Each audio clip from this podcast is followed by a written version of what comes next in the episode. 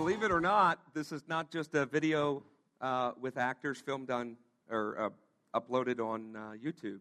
This is people that you work with. These are people that may be living down your street, people at the grocery store, the gas station. And believe it or not, there may be some of these people right here with us this morning. Welcome. We hope you can be yourself and test the Word of God and test what we're saying. And, and uh, you came at the right series. Maybe you're watching online, maybe you're listening online. Uh, we started this summer series called You Asked For It. And we did this on purpose, is because there's a lot of questions on the street about God and the Bible and Christianity and all this. And, and the Bible says that uh, we read this last week that we are to give an account, be ready to give an answer to people for the hope that lies within us, not just head knowledge, but heart relationship. And uh, last week we talked about uh, part one, the first question that we're uh, tackling is can the Bible be trusted?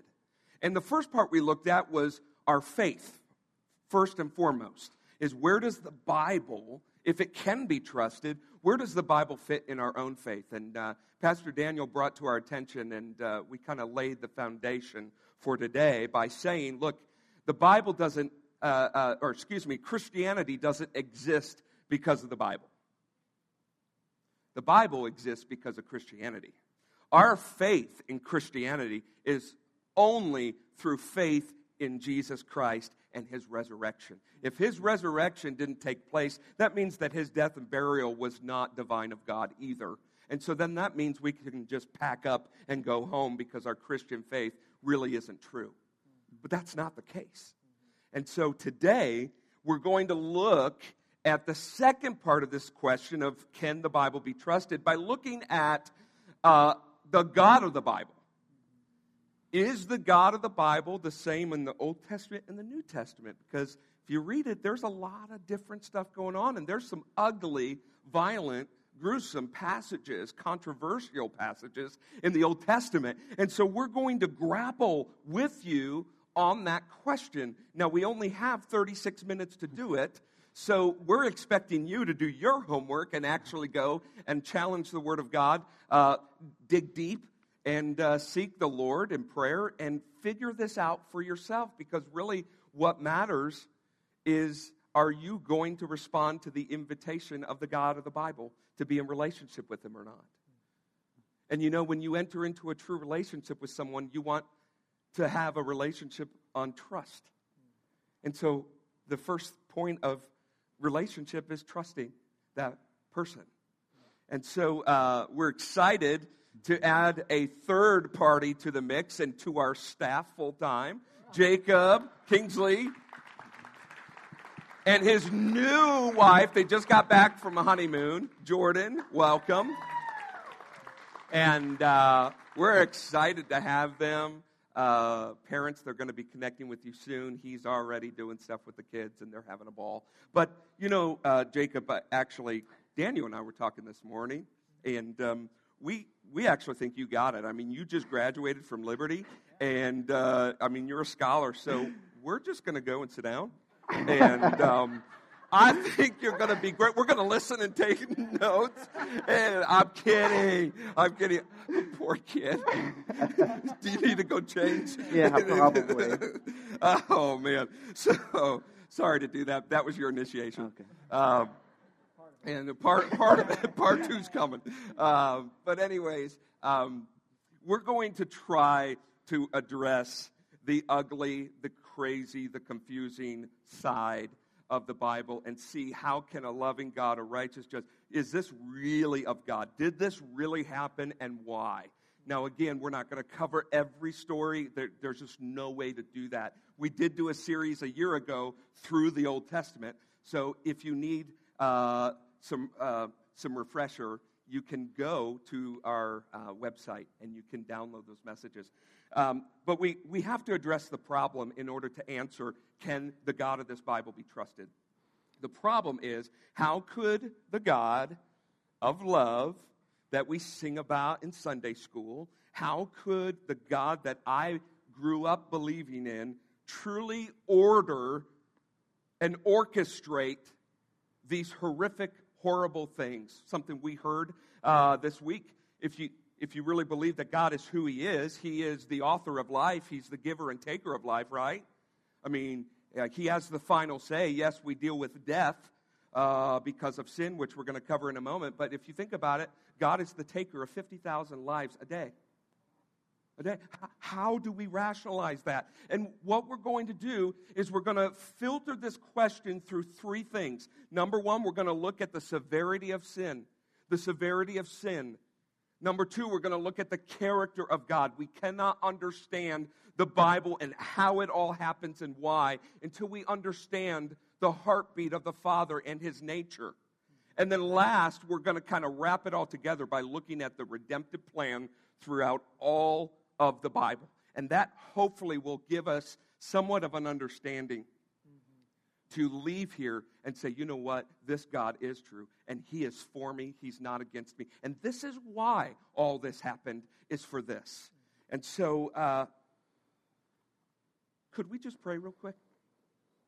Father, um, we need you to guide this time. And I just pray you would open our hearts, open our minds. Uh, even, even those of us who are questioning right now if this can really be real and trusted. Uh, God, your word says that we can only come to a knowledge of your plan and your purposes for us through the Holy Spirit, the third part of the Trinity. And so, Holy Spirit, I just invite you to come and show us what we can't see in our own uh, human minds. Reveal yourself to us, God. And may we respond in reverence and worship and a response of commitment. And it's in Jesus' name we pray. Amen. So, the purpose of today.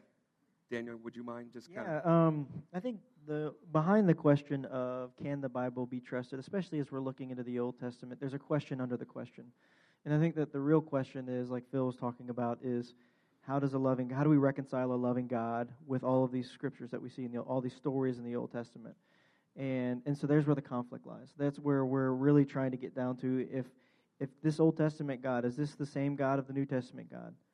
And can we, you know, is it not a Jekyll and Hyde kind of thing? Is it not, this is the God of judgment and this is the God of grace? You know, it's, we believe that it's all the same God, and so there's that conflict there. And so we, um, kind of, in a sense, if Lord permitting, we kind of want to put God on trial a little bit today.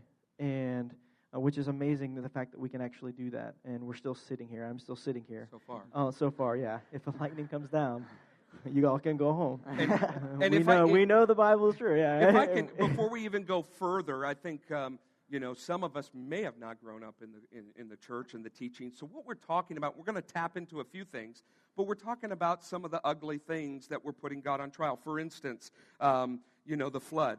God annihilating, uh, uh, annihilating the surface of the planet and all uh, all humankind except a handful of people and enough animals to repopulate the earth. Like, what, what is with that?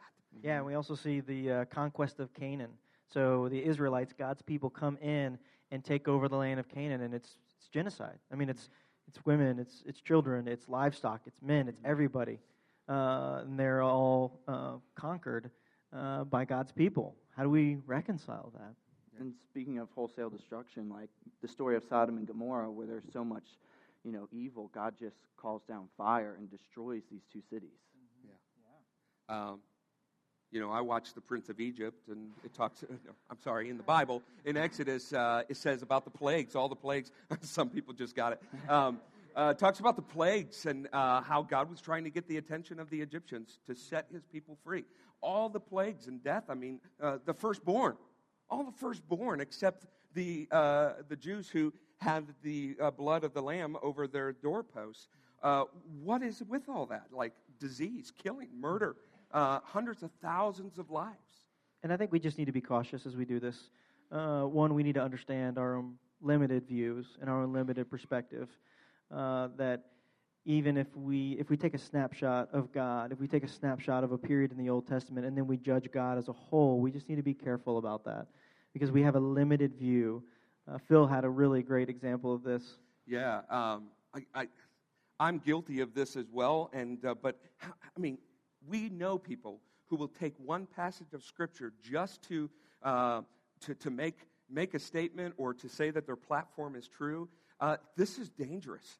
And even for us as Christians, just to take one passage and say, well, this is my point, and we take, like Daniel said, a snapshot, and we blow up God into this perception or persona that is not biblical or true to his character at all. It would be like me in the bathroom with my son, and someone walks in and sees me disciplining my son. And they walk out and they start telling everybody in the church that I'm an abusive father. Is because they took a snapshot of me disciplining my son in the way that God has led me to discipline him. And they think that I'm acting out of anger and wrath, and it blows up to a whole situation. Well, they don't know what happened five minutes prior. They don't know the relationship and the bond that I have with my son. They don't see the fun that we're having at home and the bliss and the joy and how secure he feels. They just see that moment. And so let us be careful not to do that with God. Let us look at everything because He is holy and He is perfect and He is righteous. And you know what? Our human minds cannot wrap themselves around His holiness. And so that's where we're going to start. So why don't you just take us right on into the severity of sin? All right. Um, so, for my first time teaching, I get to be the Debbie Downer um, and talk about how bad sin is and talk about the nature of sin. Okay, good. Uh, Daniel, oh no, I'm, I'm kidding. Go ahead. Um, and so, as we were just talking about these stories in the Old Testament, um, they have this theme of the sinful nature and just the depravity of man um, and everything. And so, you know, in the flood account, um, we saw how humanity is just increasingly wicked. The Bible says that every thought uh, that man could think of was evil. Um, that's a lot of thinking of evil. Um, more than a full time job, they're putting in overtime and uh, how to be evil. Um, and with Sodom and Gomorrah, the Bible says that the Lord saw um, just how big the outcry against them was, that their sin was extremely serious. Um, even the people groups that the Israelites drove out, um, the Bible says, and even archaeology can show that their acts of worship to their God um, were promoting child sacrifice, prostitution, and rape. And so these cultures are just running rampant with sin all throughout the Old Testament. Um, and even the Israelites were guilty of this as well. And so, what I kind of wanted to talk about was what makes this sin, these acts, so bad that God almost always acts in such a strong and permanent way. And so, in order to truly understand the nature of sin, um, we have to go back to the very first sin, which is in Genesis 3. And so the backdrop for this story is that God has just created the world, and it's perfect and it's complete, and He sees that everything in it is good. Um, and He just gives Adam and Eve one rule, um, and that's not to eat of the tree of the knowledge of good and evil. Well, sometime later, Satan, in the form of a serpent, comes to Eve and says, Did God really say that you can't eat from this? And basically tempts her and says, You know, God just doesn't want you to eat this because then he knows that if you eat it, you're going to be just like him, that you're going to become gods. And so God is selfish. And so here's this fruit that you can take to become powerful. And Eve thinks about it and she takes and she, the Bible says, when she sees that it's desirable to eat and it's pleasant, she eats it and she gives it to Adam. And so, really, in this first act of rebellion against God, Adam and Eve decided a couple of things. They decided that they knew better than God what was best for them.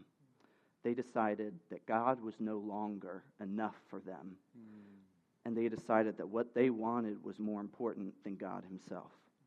And so, while it may have seemed like an innocent bite of fruit, I mean, we've all been eating fruit and nobody's writing about us. It's not the fact that they ate a piece of fruit. It was the inward inclination. It's beyond the action itself, looking into the motives where the real sin exists. Um, in that, they rebelled against God and His perfect way for them. And so that sin put a divide and separation between humanity and God. It created an inability um, to form a real relationship with God. And this new sin was not just content to, you know, separate Adam and Eve and then make them ashamed. It's affected every human ever born since then. It's affected our physical world, and it's affected all of humanity's ability to have a relationship with God. And so this sin is viral. Like it's, it's like the most contagious disease. And when it latches onto a person, it seeks to consume everything and destroy everything. It does that by drawing us ever further away from all of the goodness of who God is. And so, how many of you have seen this destructive pattern either in your life or someone who's close to you? I mean, I've definitely seen it in my own life where I think what I let is a little bit of sin into one little area of my life. And before I knew it, know it, that sin is trying to consume everything in that area of life and all the other areas Right. of my life. And the Apostle Paul himself testifies this um, in Romans 1, verses 28 through 32. And he says, Because they did not think it worthwhile to acknowledge God, God delivered them over to a worthless mind to do what is morally wrong. Hmm. They are filled with all unrighteousness, evil, greed, and wickedness. They are full of envy, murder, quarrels, deceit, and malice. They are gossips, slanderers, God haters. They're arrogant, proud, boastful, inventors of evil, disobedient to parents, undiscerning, untrustworthy, unloving, and unmerciful. And then he closes and says, Although they know full well God's just sentence, that those who practice such things deserve to die, they not only do them, but they even applaud others who practice them. And so, this isn't just one group of people in one situation that Paul is writing about. He's talking about all of humanity throughout all ages. He's describing us before Christ changed us. And he's just showcasing the disgusting and debilitating nature of sin. Yeah. And so, real quick, I just wanted to give you five points about what sin is. Sin is an inward inclination. A lot of times we can see the sin through actions, but it starts with our heart. Sin is rebellion and disobedience to God and his character. Sin brings on spiritual disability. It keeps us from that relationship with God, and it keeps us from loving and acting towards others the way that God designed. Sin is the incomplete fulfillment of God's standards, and sin is the displacement of God from his rightful place in our lives. Whenever anything in our life grows to be more important and more valuable than God himself, that is sin. And so sin is destructive as it separates us from God. But God's love compels him to pursue us regardless. However, we can't enter into a relationship with God and draw close to him in our natural sinful state. And so God must punish behavior that actively keeps the ones he loves from that Yeah, relationship that's with him. I think um, that's awesome. That's great, Jacob. And I think that uh, one of the things that we don't really consider very often is just the destructive uh, nature of sin to humanity, the destructive nature to uh, to people around that sin when it's when it's full blown has uh, an opportunity to do and to devour. Um, I think about like none of us get upset that uh, the Germans lost World War II. We don't get upset about that because what uh, the Germans stood for, what they were indoctrinating, was just was awful against humanity. Think about it: seven million Jews were killed in the Holocaust uh, during World War II. And there's actually um, there's a show called uh, The Man in the High Tower, and it kind of takes the uh, it takes the what if. It's the what if if we would have lost World War II. And there is this scene in it where a guy is stepping out of his car, and it looks like snow is falling on him. And he's like, What is this? And the guy says that it's Tuesday, and that's when they uh, burn the bodies of the old people and the disabled people. That was what they stood for. They took away everything that was sucking against humanity, and they killed it. Uh, that was that was the sin that was allowed to go full blown. Euthanasia was fine. Eugenics was okay. Abortion, genocide, racism, war. And so we don't get upset about that. But sometimes when we look back at the Old Testament, we, we see that uh, we look at these people as just really innocent and not actually destroyers in humanity. That they were, what they did was actually killing and uh, taking away so many lives, and there's so many victims as a result of their culture. Yeah, it's it's destructive. It's viral. It's sin. Okay? Let's not get confused sin with God. And we're going to see that in a moment as Daniel takes the character of God. But here's here's truth that needs to uh, eliminate myths. Uh, I, I hear a lot of times it's like, okay, uh, I have to do bad things to become a sinner. No, no, no, no. You you don't do sinful acts to be a sinner. You are a sinner, and therefore you act sinfully. That is a big discrepancy. Is we are born into a fallen world of sin, and therefore our flesh and everything about us craves sin. And if you think about it, of who God is, He doesn't owe us anything. God doesn't owe us anything, but we're going to see in a minute of His character, of how He develops a plan to conquer that sin. But before we go forward, just think, think for a minute. From that very first sin to where it's been viral and now still destructive for us in our culture and our world today, think of the grieving, heart stricken state of our God the Father. Yeah, and that's really what you have to ask yourself when looking at the Old Testament. Why is God acting the way that He is? And God just can't let that which assaults His character and destroy the world and people which He created go unpunished. I mean, this is really the reason for God's punishing actions is that sin is egregious and it destroys that which God created as good and holy. Yeah. So as we kind of go into the character of God, I uh, just like I said earlier, I want to really proceed with caution, and it is crazy. It's crazy that we can kind of put His character up for debate, that we can put God on trial. I mean, think about it. Think about when uh, if you ever get wrongly accused, if somebody posts something or somebody says something that is not you and not in your character, or they took a snapshot, like Phil was saying, and they uh, and they judge your entire life because of it. How does that make you feel? What do you usually do? I mean, first, my response is to get all defensive and kind of defend myself, and then plan my attack, uh, the destruction of this person that's talking bad about me. Uh, and that's the knee jerk reaction that we have. Uh, but think about how often we as humans, in our limited understanding and our limited ability to see, how often we bring accusations to the presence of God. And how does He respond to us? He doesn't feel insecure. He doesn't, he doesn't get vindictive or defensive at all. He extends his love to us. He reaches out and extends his arms, and he wants to be in relationship with us. Mm-hmm. So, why don't we ask God himself? Mm. How would God himself describe his character? What would he, what would he say? And to do that, we actually have a scripture that goes along with that. Moses is on Mount Sinai receiving the Ten Commandments. And uh, he just wants to be in relationship with God. He wants to see God face to face. And God's like, You can't. You've got sin, my holiness. It won't work. You're just going to die. And so he says, How about this? I'm going to put you in a rock, I'm going to put you in a cleft, and I'm going to pass by you. And you're going to see my afterglow. Like, you're going to see my, like, my trails of glory.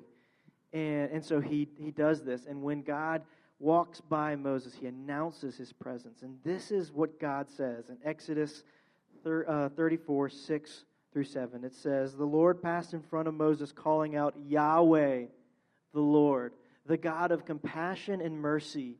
I am slow to anger and filled with unfailing love and faithfulness. I lavish, un, I lavish unfaithful love to a thousand generations. I forgive iniquity, rebellion, and sin, but I do not excuse the guilty. I will lay the sins of the parents upon their children and grandchildren. The entire family is affected by sin, even children in the third and fourth generation. So we could spend a lot of time just diving into that, but I wanted to just highlight two aspects of God's character. And the first is the slow to anger. See, often when we look at these Old Testament passages, we, we see the swift judgment. We see the worldwide flood. We see the destruction of the people of Canaan. We see, you know, uh, fire and sulfur raining down on Sodom and Gomorrah. And we, we envision God kind of on a whim, just killing thousands of people. However, when you look at the scriptures, you see that God was actually being very patient in his judgment and even relenting just for the sake of a few. And so when. Um, for kind of predict what was happening to the people in Canaan, God is actually giving Abraham a glimpse of his future in Genesis 15. And he's telling him about the slavery in Egypt that's going to happen, that, that his people are, that his descendants are going to be enslaved in Egypt for 400 years. But then they're going to return to the promised land. And it says this in verse 16. It says, After four generations, your descendants will return here uh, to this land.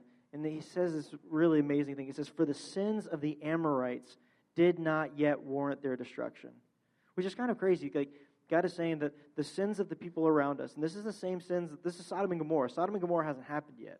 So the sins of the people do not warrant their total destruction, their total annihilation. So God waited over 600 years to give these people an opportunity to repent. These were the type of people, like Jacob said, that had no value for human life, that would sacrifice their children, would murder others, would commit all kinds of horrible acts against humanity just for a good crop. However, it took them over 600 years to warrant their destruction. And I think we can get really abysmal about our country, and, but we're only 400, or we're only 20, 241 years old. And think about that. Think about the wickedness that we hear of Sodom and Gomorrah, and God relented for 600 years. Wow. What about the time of Noah? You know, they, the, the Hebrew word for the people that are described in Noah's time is called is the Jewish word called mishit. Uh, I want to pronounce that right. I don't want to mess it up, but uh, it could be bad. I've had a few slip ups before. Uh, but the, uh, the Hebrew word is mishit, which actually means destroyers. So it said when God was going to destroy the people, he said he was going to destroy the destroyers, meaning that the people were so bad they were devouring and destroying everyone around them. Yet the ark took 120 years to be built. So there was relenting, there was time in there. The one other characteristic I want to look at is the is God that lavishes love to thousands and forgives sin and rebellion. You see, God desires that all of us would come to repentance. All of us, meaning the world, not Americans. Uh, God is eager, is not just eager to punish uh, people. If he was, then why would he give Abraham the chance to spare Sodom and Gomorrah, to intercede on behalf of Sodom and Gomorrah if there's only 10 righteous people? If there's 10 righteous people, I will spare the cities. Uh, or what about Rahab? Rahab was a Canaanite and a prostitute, but she feared God and she helped the Jewish people, so God spared her. Mm-hmm. And when God said we were going to destroy all of Jericho, she was spared. Yeah. And you know what's really cool about Rahab? Is that not only was she spared, but if you look in the Bible, she's in the lineage of Jesus. So not only did, was her life spared, she became a part of God's family. I mean, these are aspects of his character. I love the story of Jonah. Uh, I don't know if many, many of you guys know the story of the big fish, eat Jonah, spit him out kind of thing. Uh, but it's, it's so great to see just God's character woven in this story. Now, God told Jonah to go to Nineveh. Now, Nineveh is the capital of the Assyrians. Assyrians hated the Jewish people. They actually conquered the northern kingdom and uh, took over them and led them as captives, and then they even attacked the southern kingdom. So these are like their enemies. And God is telling Jonah to go to uh, Nineveh, the capital, to uh, pronounce judgment. And so, first, Jonah doesn't go, so he goes the other way. He falls out, they throw him out of the boat, a fish eats him he gets spit out on the land, and then he goes and he pronounces this judgment over the people of Nineveh. Now, Jonah's sermon is awesome. Uh, if Jonah was here, you guys would be gone way before we are here, since uh, since we're on stage though. But uh, uh Jonah says this is his sermon in Jonah three four. It says, "On the day that Jonah entered the city, he shouted to the crowds, 40 days from now, Nineveh will be destroyed." And then he dropped the mic and left. That was it. That was his whole sermon, right? He was, he was to the point. Uh, but what's amazing is that, is that the city repented, and that over 120,000 people repented. And God doesn't send the destruction. And so Jonah's mad at God. He's mad at God for this. And he says this in uh, Jonah 4 1 through 3. It says, uh, it says, This change of plans greatly upset Jonah and he became very angry. And so he complained to the Lord about this. Didn't I say before I left for home that you would do this, Lord? And this is why I ran away to Tarshish. And then this is how Jonah describes God. He says, I knew that you were merciful and compassionate, God. You were slow to anger and filled with unfailing love. You were eager to turn back from destroying people. Kill me now. This is Jonah saying, Kill me now, Lord. I would rather be dead than alive if what I predicted didn't happen. I mean, Jonah goes super emo, and he's just all upset that God didn't do this. Uh, but it's amazing, but God is translating to, to Jonah is that people matter, and that he loved these people, and that he was eager and wanted to forgive and wanted to show repentance. Uh, 2 Peter 3 9 says that the Lord isn't really being slow about his promise, as some might think. No, he's being patient for your sake, for my sake. He does not want anyone to be destroyed, but he wants everyone to repent. You see, just like Jonah, we have people that we would probably rather God kill than spare. If we're honest with ourselves, we have enemies as well. We have enemies here, but we also have enemies all over the world. And we would rather God just completely annihilate people. And God, and we get angry at God. We get angry at God for sparing these people. But what if this evil is still persisting in this world because God is really wanting that evil to actually repent and come back to Him? And, and with that, Daniel, is uh, a, a plug for next week. Many of you texted in the question of why does bad things happen to good people? especially Christians and followers of Christ. Uh, Daniel's going to take the, the awesome responsibility. Uh, he actually, don't feel bad for him, he's excited about this. And uh, uh, to present what, what do we do with evil? Why is evil here? And we need to understand that so that, again, we don't take the wrong snapshot and put it on God. Mm-hmm. Any, yeah. any thoughts with you? Um, I think really uh, a thought that coming out of that is, you know, the concepts of justice versus injustice. With a culture so driven by social justice movements, we want to see the right thing happen to the right people. And when we surface read those stories in the Old Testament, we just see this people group and we assume that they're innocent and they aren't doing anything. And it's really when you understand that, you know, they were destroying other people, that they were, like you said, destroyers. Like that's what they're described as. And so God's punishment on them wasn't an injustice to them, but that He was just. And so, really understanding that context helps us understand that better. Yeah, wow. And so, we've now taken uh, very briefly the severity of sin and God's character. And as we read the Old Testament, one thing we need to look at is his redemptive plan. In every passage, in every story, we need to see God's redemptive plan that will give us his heartbeat and his perspective. Uh, from the very beginning, even when God knew that we, in our free will, was go- were going to choose to rebel against him and not worship the Creator, but worship the creation and man themselves. Uh, he, from the beginning of time, had his plan and purpose to redeem and to restore his own to himself. And uh, Wayne Grudem, author of Systematic Theology, says this.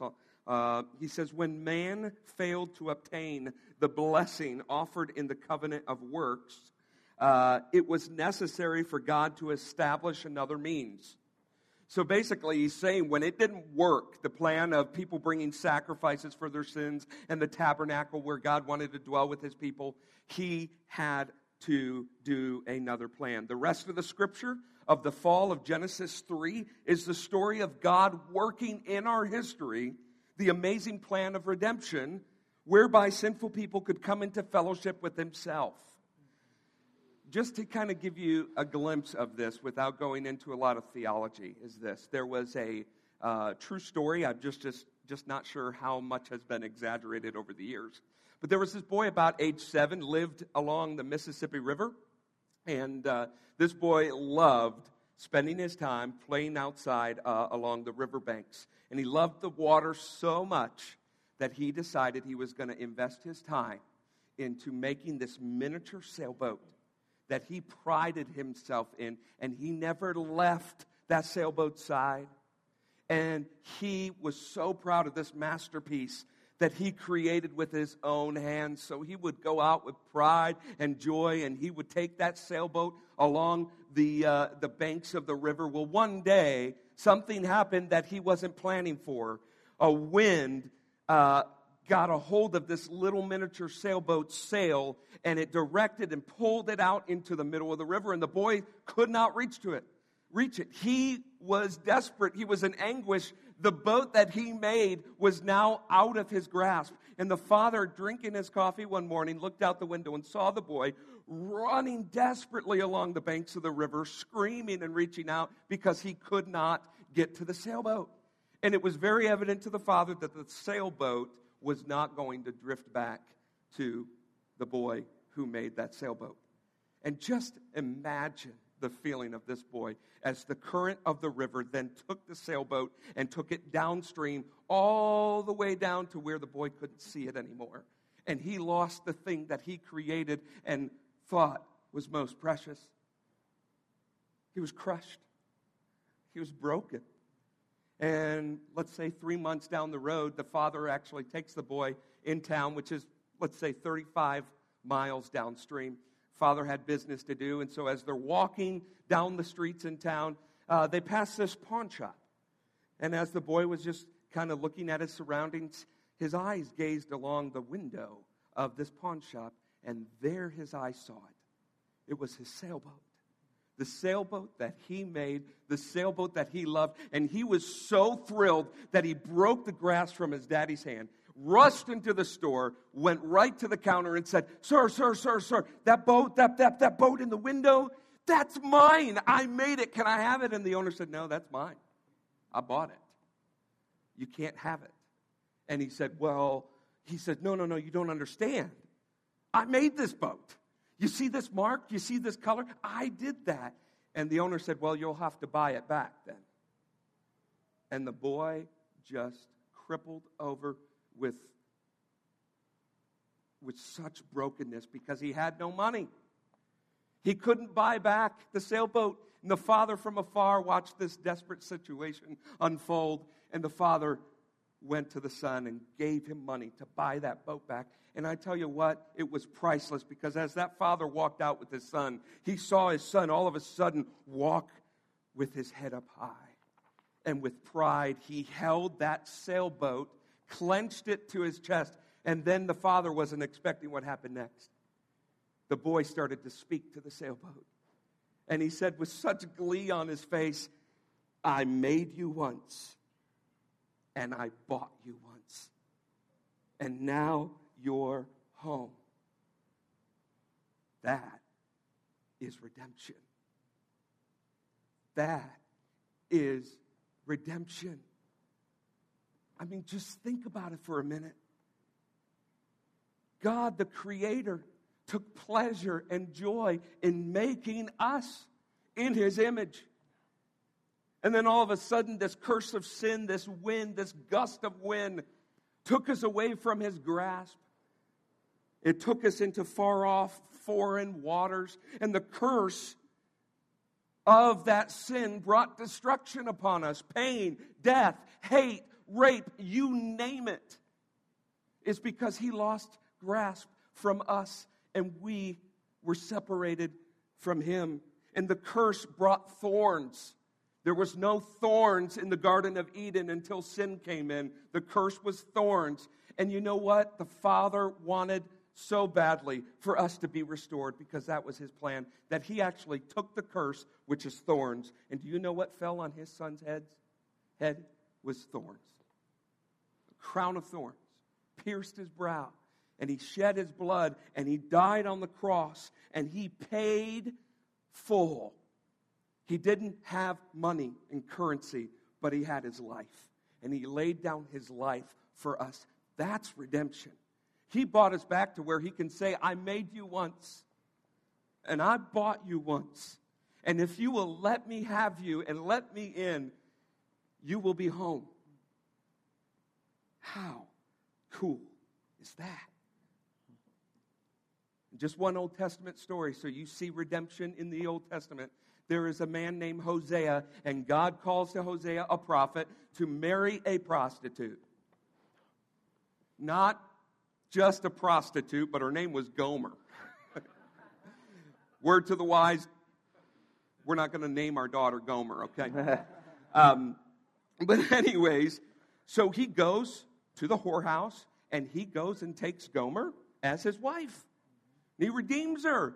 And he takes her home and they have a family. But guess what? She's drawn to that lifestyle. She misses that recognition. She misses that pleasure of some sort. And so she goes back to prostitution and she finds this man uh, that is going to take care of her. And here, Hosea pleads with Gomer to come back, but she insanely does not. So something crazy drew Gomer back to this sinful state. Now, eventually, this lover that takes care of Gomer, yes, this is in the Old Testament, read it. Uh, he gets tired of her, and he actually goes to sell her to the sex trade. And here's then what happens. Uh, even after, uh, before that, I missed a point. Uh, Hosea, while she was with that lover, she, he actually sends money to that lover to take care of Gomer. And so after the lover uh, is done with her, the Lord appears back to Hosea and said, Here's your second assignment go and buy her back. Don't just take her, buy her for what she's worth. And so he had 15 shekels. 15 shekels was half of the cost of a slave in that day. So he didn't have the means. So guess what he did? He bartered bushels of barley. Uh, and what else was it? Wine. Wine. So he bartered everything he had, he was going to lay on the line to buy her back. Why in the world would that be in the Old Testament? Why in the world would God allow this to happen? It's because he was setting the stage for the Israelites to understand his redeeming heart and his re- plan of redemption. You see, all through the Old Testament, God is saying, Israel, you are my people. You know what that says to us today? It's just telling us Israel is the bride of Christ. That's what Israel is. It's the bride of Christ. We're part of that Israel plan if we have accepted Jesus as our Lord and Savior. So we can look through the Old Testament and see the redemptive plan of God's love and protection and provision upon Israel, reflecting the bride of Christ. That's what it's about. What dad in here would not protect their son in their bed if someone came in at night? There's a thought for you.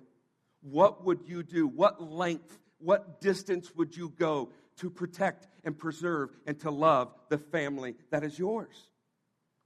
God loves his bride. He laid down his life for his bride, and he protects and provides and preserves his bride. And so we can rest assured all the way through the Old Testament, all the way to the book of Revelation, and even now in 2017, and even when Jesus comes back to get his bride and return us to himself, we can rest assured that God's love will never fail. John 3:16, say it with me if you know it. For God so loved the world that he gave his only begotten son that whosoever believes in him shall not perish but have everlasting life. Do you believe that? Because if you believe that, you will believe and trust in the Bible and the God of the Bible. Because his plans are for good. His promises will never fail. Nothing will be able to separate us from the love of God. Romans 8. And so as we close, let us focus on 1 John 3 1. It says, How much our Father loves us, for he calls us children, and that is what we are. We're children. We're the bride of Christ. We're Israel. That he has lavished his love on us. So the question is since the Bible is true, the God of the Bible loves us, radically loves us, which involves protecting, uh, preserving, punishing sin, dealing with sin. Um, can we really trust this Old Testament then? Uh, how do we make sense of this? How do we wrap it up? So I think uh, as you're talking about that redemptive plan, God's plan since the beginning of time was to redeem the world through Jesus Christ. Um, and he chose Abraham and his descendants um, to, to bear that lineage for Jesus. And so, as we see in the Old Testament, sometimes God, you know, um, ordering the Israelites to conquer other nations, He is protecting that redemptive line, that redemptive thread that would ultimately rescue the world and offer that salvation. And the other thing that we have to keep in mind is sometimes when we see God punishing sin, it's just that. And we have to rest assured that God is the same every day, that His holiness means that he sometimes just has to punish sin, and that kind of gives that backdrop towards his grace and how incredible a gift that grace is because we know that according to his character, sin must be punished. And it's really good for us to also know that the uh, New Testament is the, uh, Jesus is the fulfillment of the Old Testament. When Jesus said that you see me, you've seen the Father. When you see the way I act, when you see what I teach, when you see what I value, you see what the Father, how the Father acts, what the Father values. And, and so it's really important for us to, as we read through the Old Testament, as we read through these uh, scriptures, is that we, we use the lens of Jesus. We use that lens so that we can understand it a little bit more. It's just like the snapshot. If we take the Old Testament by itself, it's just incomplete. It's a cycle of sin that never breaks, which uh, many of us can identify with, I can identify with. But when we, when we add it with the redemptive plan, when it comes to fruition, when Jesus died and when he rose from the, from the dead, we get to see the whole picture. We get to see God's plan from the start, from the beginning. The first prophecy of Jesus is Genesis 3.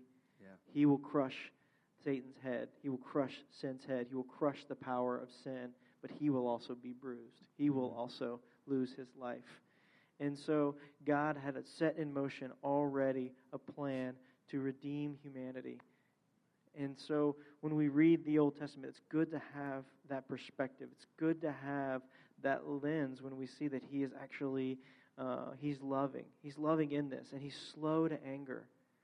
Uh, I He was slow. He was slow to anger for me because I deserved it. I can think of so many times where, you know, I could have driven off the road. I should. I could have gotten in a car accident because I wasn't doing what I should have done. Hmm. And he was slow to anger for me. Yeah. And it wasn't so that evil would persist. He was slow so that mm-hmm. I could come to repentance. Yeah. And so that humanity can come to repentance and reconciliation to God. Jacob? Romans Yeah. 5 8 says, But God demonstrates his own love towards us, and that while we were still sinners, Christ died for us. Mm-hmm. So we see in the Old Testament that while the world and humanity as a whole were still sinners, God was working out that plan of redemption. Wow. And so we see the invitation from Genesis 1 all the way to Revelation. We see the invitation of God saying, I have done everything for you. I have bridged that gap through my son Jesus. Will you cross over? Will you have relationship with me? Jesus said, I'm the way. I am the way to the Father. That's why I came. I am the truth. I am the Word. In the beginning was the Word, and the Word was with God, and the Word was God. And He says, I am the life. Apart from me, you can do nothing. And apart from a relationship with me, you cannot have an eternal relationship. And so I'm gonna, just going to ask you to close your eyes wherever you're at as the worship team comes on up. You're safe here. Push out all distractions, even if it's my voice. Push it out and listen to his voice. I want to ask you, and you know, I'm even going to um, open the floor for Jacob and, and Daniel to jump on in because we're just going to be sensitive to the Spirit here. Where are you in this? Have you, have you read the invitation? Do you know that God is who He says He is? Can you trust that the Bible is true? And if you trust those two things, then you have to admit that there is a response required. How are you going to respond to that invitation? Are you going to make it a personal relationship with God who loves you, who has made it very clear that there is nothing you could ever do, ever say. There is no distance that you could travel down that river stream to where He can't find you. Jesus even says, I stand at the door of your heart and I'm going to knock and knock and knock. He doesn't force Himself on you. If you would just open the door to my love, I will come in and be with you forever. We don't know when this physical life's going to end, church. I hope you have a long and prosperous and healthy life, but God could call you home today. Are you prepared? And the only thing that you need to bring with you is a relationship with Jesus. That is the only thing that is going to get you into the kingdom of God forever. And that's why he came. So, if you're hearing my voice today and you just don't know if you have a relationship with Jesus, can I just make it very theological for you? Ask. Just ask him to come in. Ask him to show himself to you. Ask him to reveal his word to you. And he says he is faithful and just. He is faithful and true. If, like that sailboat, you've just wandered away and drifted down in sinful patterns, God's just saying, just turn, just come back to me. Let me brush you off. Just like the prodigal father, the prodigal son, he's going to run your direction and he is going to grab you and hold you and love you. Just come back to him. Let us respond in worship, shall we? Everybody, please stand with us.